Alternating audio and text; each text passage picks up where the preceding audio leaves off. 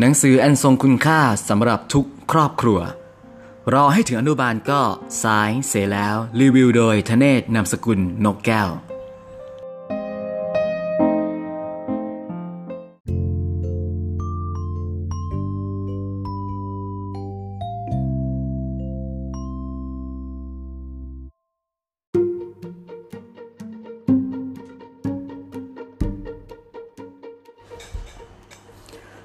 ร้อยถึงอนุบาลก็สายเสียแล้ว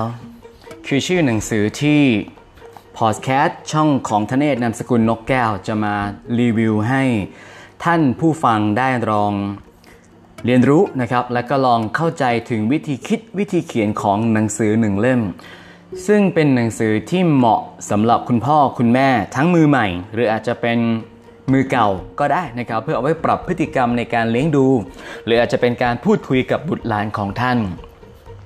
หนังสือเล่มนี้ย้ำอีกชื่ออีกหนึ่งครั้งนะครับ มีชื่อว่ารอให้ถึงอนุบาลก็สายเสียแล้ว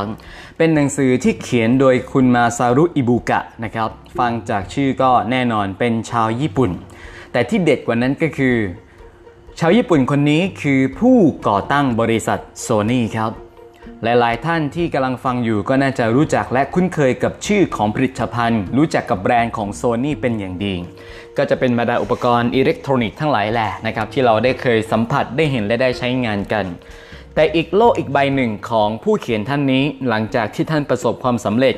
จากการก่อตั้งบริษัทโซนี่แล้วเนี่ยนะครับก็อุทิศเวลาส่วนหนึ่ง มาทำการศึกษา เกี่ยวกับการพัฒนาการของเด็กเล็กนะครับเพื่ออยากจะส่งเสริมให้คุณพ่อคุณแม่เนี่ยนะครับได้เรียนรู้แล้วก็ได้สั่งสอนอบรมบุตรหลาน โดยใช้ช่วงเวลาทองของชีวิตให้เกิดประสิทธิภาพมากที่สุด แล้วก็คลอดออกมาเป็นหนังสือเล่มนี้นะครับซึ่งทางญี่ปุ่นเนี่ยได้ทำการตีพิมพ์เมื่อปี 2514 นะครับและปัจจุบันนี้ก็มีการแปลเป็นหลากหลายภาษาด้วยกันรวมถึงภาษาไทยของเราด้วย ได้ถูกเขียนในตอนปี 2544 นะครับ ที่มีผู้แปลสองท่านคือ คุณธีระสุมิตร และคุณพรอนงนิยมค้า เป็นผู้แปลและเรียบเรียงนะครับ จากญี่ปุ่นมาเป็นภาษาไทยให้เราได้อ่านกัน จริงๆ แล้วรูปแบบของการสื่อสารของหนังสือเล่มนี้ค่อนข้างที่จะอ่านได้ง่าย แล้วก็ไม่ได้ใช้คำศัพท์ในเชิงเทคนิคอะไรที่มันสูงเกินไปเลย เป็นคำศัพท์ที่เหมือนกำลังพูดคุยและบอกเล่าให้เราได้รู้ถึงวิธีการในการสื่อสาร ในช่วงเวลาของการที่จะไปอบรมบ่มเพาะนิสัยเด็กต่างๆนะครับ โดยเบื้องต้นเนี่ยหนังสือเล่มนี้จะมีอยู่ 100 บท จะเขียนเป็นบทๆนะครับอ่านได้ง่ายบ้าง ใน 100 บทนั้นก็จะถูกกรุ๊ปกันรวมกันเป็น 5 ตอนหลักๆ ด้วยกัน5 ตอนนั้นก็จะประกอบด้วย ตอนที่ 1 จะพูดถึงเรื่องของศักยภาพ ที่เด็กเล็กหนึ่งคนทารกหนึ่งคนสามารถจะเติบโตขึ้นมาและเป็นไปได้ ในตอนที่1นี้ก็จะครอบคลุมในบทที่ 1 ถึงบทที่ 15อะก็จะยกตัวอย่างจากเนื้อหาบางบทนะครับ ที่ผมอ่านแล้วรู้สึกว่าค่อนข้างจะประทับใจแล้วก็สามารถนำไปปรับใช้กับวิธีในการเลี้ยงลูก ในการดูแลเด็กๆ ของพวกเรากันได้ บทที่มีความประทับใจในตอนที่ 1 ก็คือเรื่องของความเข้มงวดกับการปล่อยอิสระ มีอยู่บทหนึ่งนะครับในตอนที่ 1 ที่พูดว่าเราควรจะเข้มงวดในวัยเด็ก และควรจะปล่อยอิสระเมื่อเติบโต ซึ่งเชื่อว่าหลาย ๆ บ้านผู้ปกครองหลายท่านน่าจะใช้วิธีการที่สลับกัน เพราะเราอาจจะคิดว่าในวัยเด็กนั้นควรจะปล่อยให้เล่นอย่างเป็นอิสระ แล้วค่อยไปเข้มงวด ค่อยไปเรียนรู้เมื่อเขาเติบโตขึ้นไป นั่นคือวิธีที่เราอาจจะคิดกันในบางท่าน แต่บางคนอาจจะรู้กระบวนการนี้อยู่แล้วก็ไม่ได้ว่ากัน แต่ถ้าไม่เคยทราบเนี่ยหนังสือเล่มนี้อาจจะเปลี่ยนมุมมองและวิธีคิดในการอบรมและดูแลบุตรหลานของเราก็เป็นไปได้ ซึ่งโดยส่วนตัวก็ค่อนข้างจะเห็นด้วยในประเด็นนี้นะครับ เพราะว่าวัยเด็กเนี่ยเป็นวัยที่อาจจะเรียนรู้และก็ยอมรับกับการเปลี่ยนแปลงอะไรได้ง่าย ถ้าคุณอยากจะฝึกเด็กให้มีระเบียบ อยากจะฝึกเด็กให้มีวินัย หยิบเข้าของออกไป เอากลับมาเก็บไว้ที่เดิม ในวัยเด็กเนี่ยเป็นช่วงเวลาที่เหมาะสมที่สุดในการฝึกและกำหนดวิธีการในการดำเนินชีวิต แล้วเมื่อเขาเติบโตขึ้นไปแล้ว ถ้าคุณคาดหวังจะไปเปลี่ยนพฤติกรรมในตอนนั้น ก็อย่างสุภาษิตไทยเราที่พูดไว้เลยครับว่าไม้แก่ดัดยาก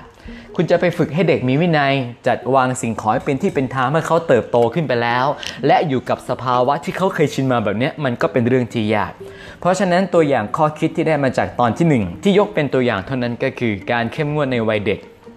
และปล่อยอิสระเมื่อเขาเติบโตขึ้นมา นี่คือส่วนของตอนที่1นะครับ ตอนที่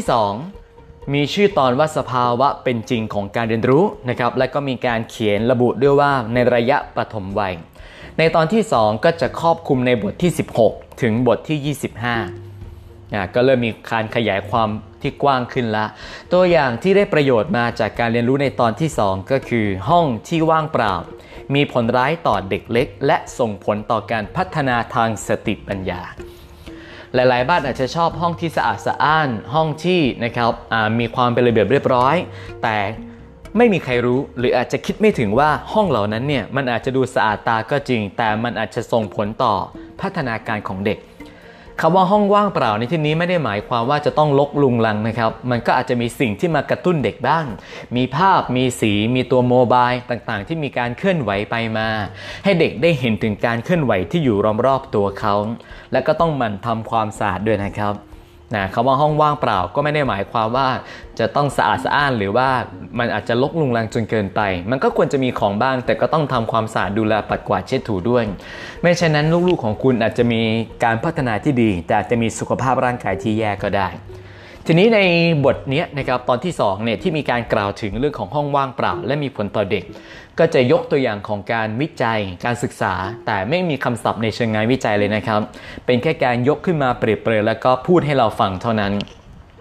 ก็มีการศึกษาเด็ก 2 คน เด็กคนที่ 1 เอาไปไว้ในห้องที่ขาวสะอาดและปราศจาก สิ่งกระตุ้นใดๆทั้งสิ้น เด็กคนที่ 2 เอาไปเลี้ยงดูแลในห้องที่มีการแขวนโมบายแขวนสีสัน แขวนโปสเตอร์ ภาพสดๆต่างๆนะครับให้เด็กได้กระตุ้นสายตาของเขา ผลปรากฏว่าหลังจากเก็บข้อมูลมาเนี่ย สิ่งที่เขาเห็นได้ชัดเจนก็คือปฏิกิริยาการตอบสนองของเด็กที่อยู่ในห้องที่ปราศจากสิ่งของและข่าวสะอาดนั้น ค่อนข้างจะมีปฏิกิริยาที่ช้ากว่าเด็กที่อยู่ในห้องที่โดนกระตุ้นเป็นระยะเวลา 3 เดือน คือเติบโตช้ากว่าเด็กที่โดนกระตุ้นเนี่ยสเดือนด้วยกันนะครับ ก็เป็นข้อมูลที่น่าสนใจมากในการที่จะไปรังสรรค์ สภาพแวดล้อมของห้องในการดูแลเด็กคนหนึ่งอันนี้คือตอนที่ 2 ตอนที่ 3 มีชื่อตอนว่าสิ่งดีสำหรับเด็กเล็กคืออะไรบ้าง ในตอนที่ 3 ก็จะย้ำคำว่าเด็กเล็กนะครับ โดยจะครอบคลุมบทที่ 26 ถึง 45 หนึ่งประเด็นที่ผู้ใหญ่หลาย ๆ คนอาจจะมองข้ามไป แต่มันกลับกลายเป็นสิ่งที่ส่งเสริมให้เด็กได้เรียนรู้ ถึงการอยู่ร่วมกับสังคมเช่นเดียวกัน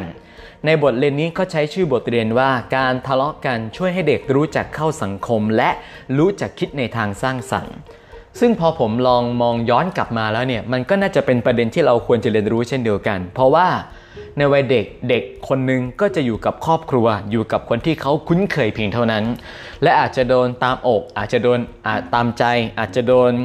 ปฏิบัติปนเปรยให้จนเป็นการเพียงความคุ้นเคย แต่พอถึงวันหนึ่ง วัยที่เขาจะต้องไปอยู่ในสังคม เข้าเนสเซอรี่ เข้าอนุบาล เขาจะต้องไปเจอกับเพื่อน ไปเจอกับกลุ่มคนที่ไม่มีใครมาคอยตามใจเขาเหมือนกับคนที่บ้าน เพราะฉะนั้นการที่พี่น้องกันมีโอกาสได้ทะเลาะกกันได้พูดคุยกันบ้าง มันก็ถือเป็นบทเรียนหนึ่งที่ทำให้เด็กๆเหล่านั้นได้รู้ว่าการอยู่ร่วมกันเนี่ยมันต้องมีเงื่อนไข มันต้องมีกฎกติกาบางอย่าง เพื่อจะสามารถยอมรับซึ่งกันและกันได้ละเพราะฉะนั้นก็จะมาเปลี่ยนหรือปรับ mindset เรื่องของการทะเลาะจากที่เราเคยมองเป็นในแง่ลบอย่างเดียว มันก็มีมุมที่เป็นด้านบวกที่ช่วยส่งเสริมให้เด็กรู้จักการเข้าสังคมได้เช่นเดียวกัน นี่คือตอนที่ 3 จากหนังสือเล่มนี้ครับ ตอนที่ 4 มีชื่อตอนว่าหลักในการฝึกเด็ก ก็จะครอบคลุมบทที่ 46 ถึงบทที่ 85 มีอยู่บทหนึ่งที่ผมอ่านแล้วค่อนข้างจะสะดุดใจนะครับ ในบทนี้มีชื่อบทเรียนว่าสำหรับเด็กเล็ก หนังสืออาจไม่ใช้อ่าน แท่งไม้อาจไม่ใช้เรียง เขาต้องการจะบอกให้เรารู้ว่า สิ่งที่ผู้ใหญ่อย่างเราเข้าใจเนี่ยและไปกำหนดกฎกติกา แล้วก็ยื่นให้กับเด็กเพื่อจะเอาไปให้เขาปฏิบัติ และก็ตอบสนองสิ่งที่เราต้องการได้นั้น อาจจะไม่ใช่วิธีการที่ถูกต้อง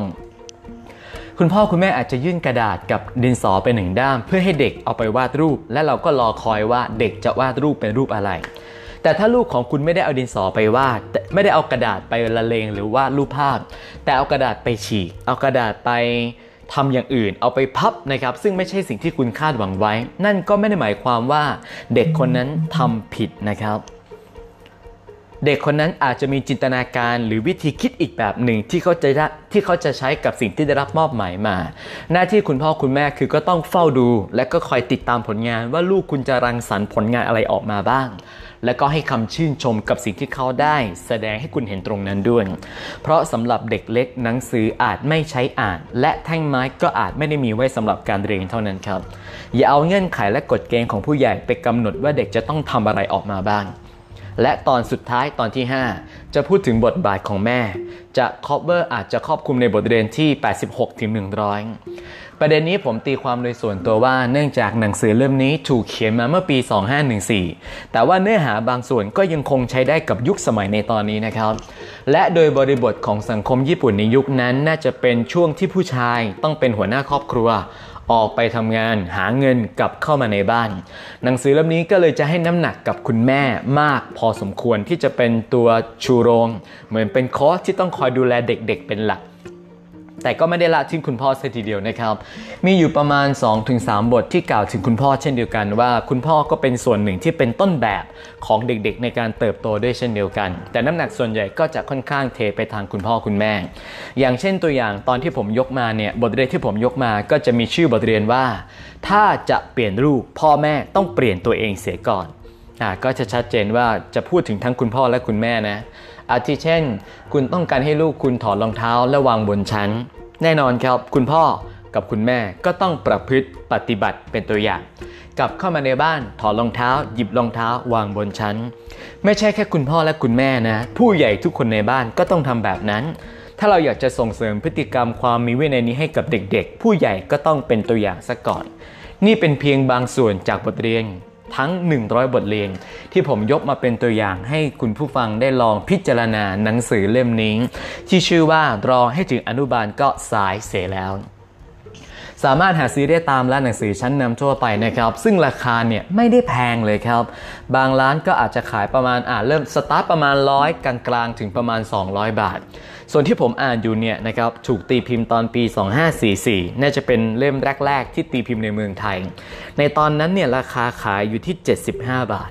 ถือว่าเป็นแหล่งข้อมูลที่มีความคุ้มค่ากับเงินที่จ่ายออกไปมากๆนะครับหนังสือที่ผมถืออยู่ในมือและอ่านให้ผู้ฟังอะกำลังรีวิวให้ผู้ฟังได้รับฟังเนี่ยผมได้รับมาจากคุณแม่ส่งมอบให้มา ตอนที่ภรรยาตั้งครรภ์ลูกคนที่หนึ่งก็มีโอกาสได้อ่านไปแล้วหนึ่งรอบนะครับ แล้วก็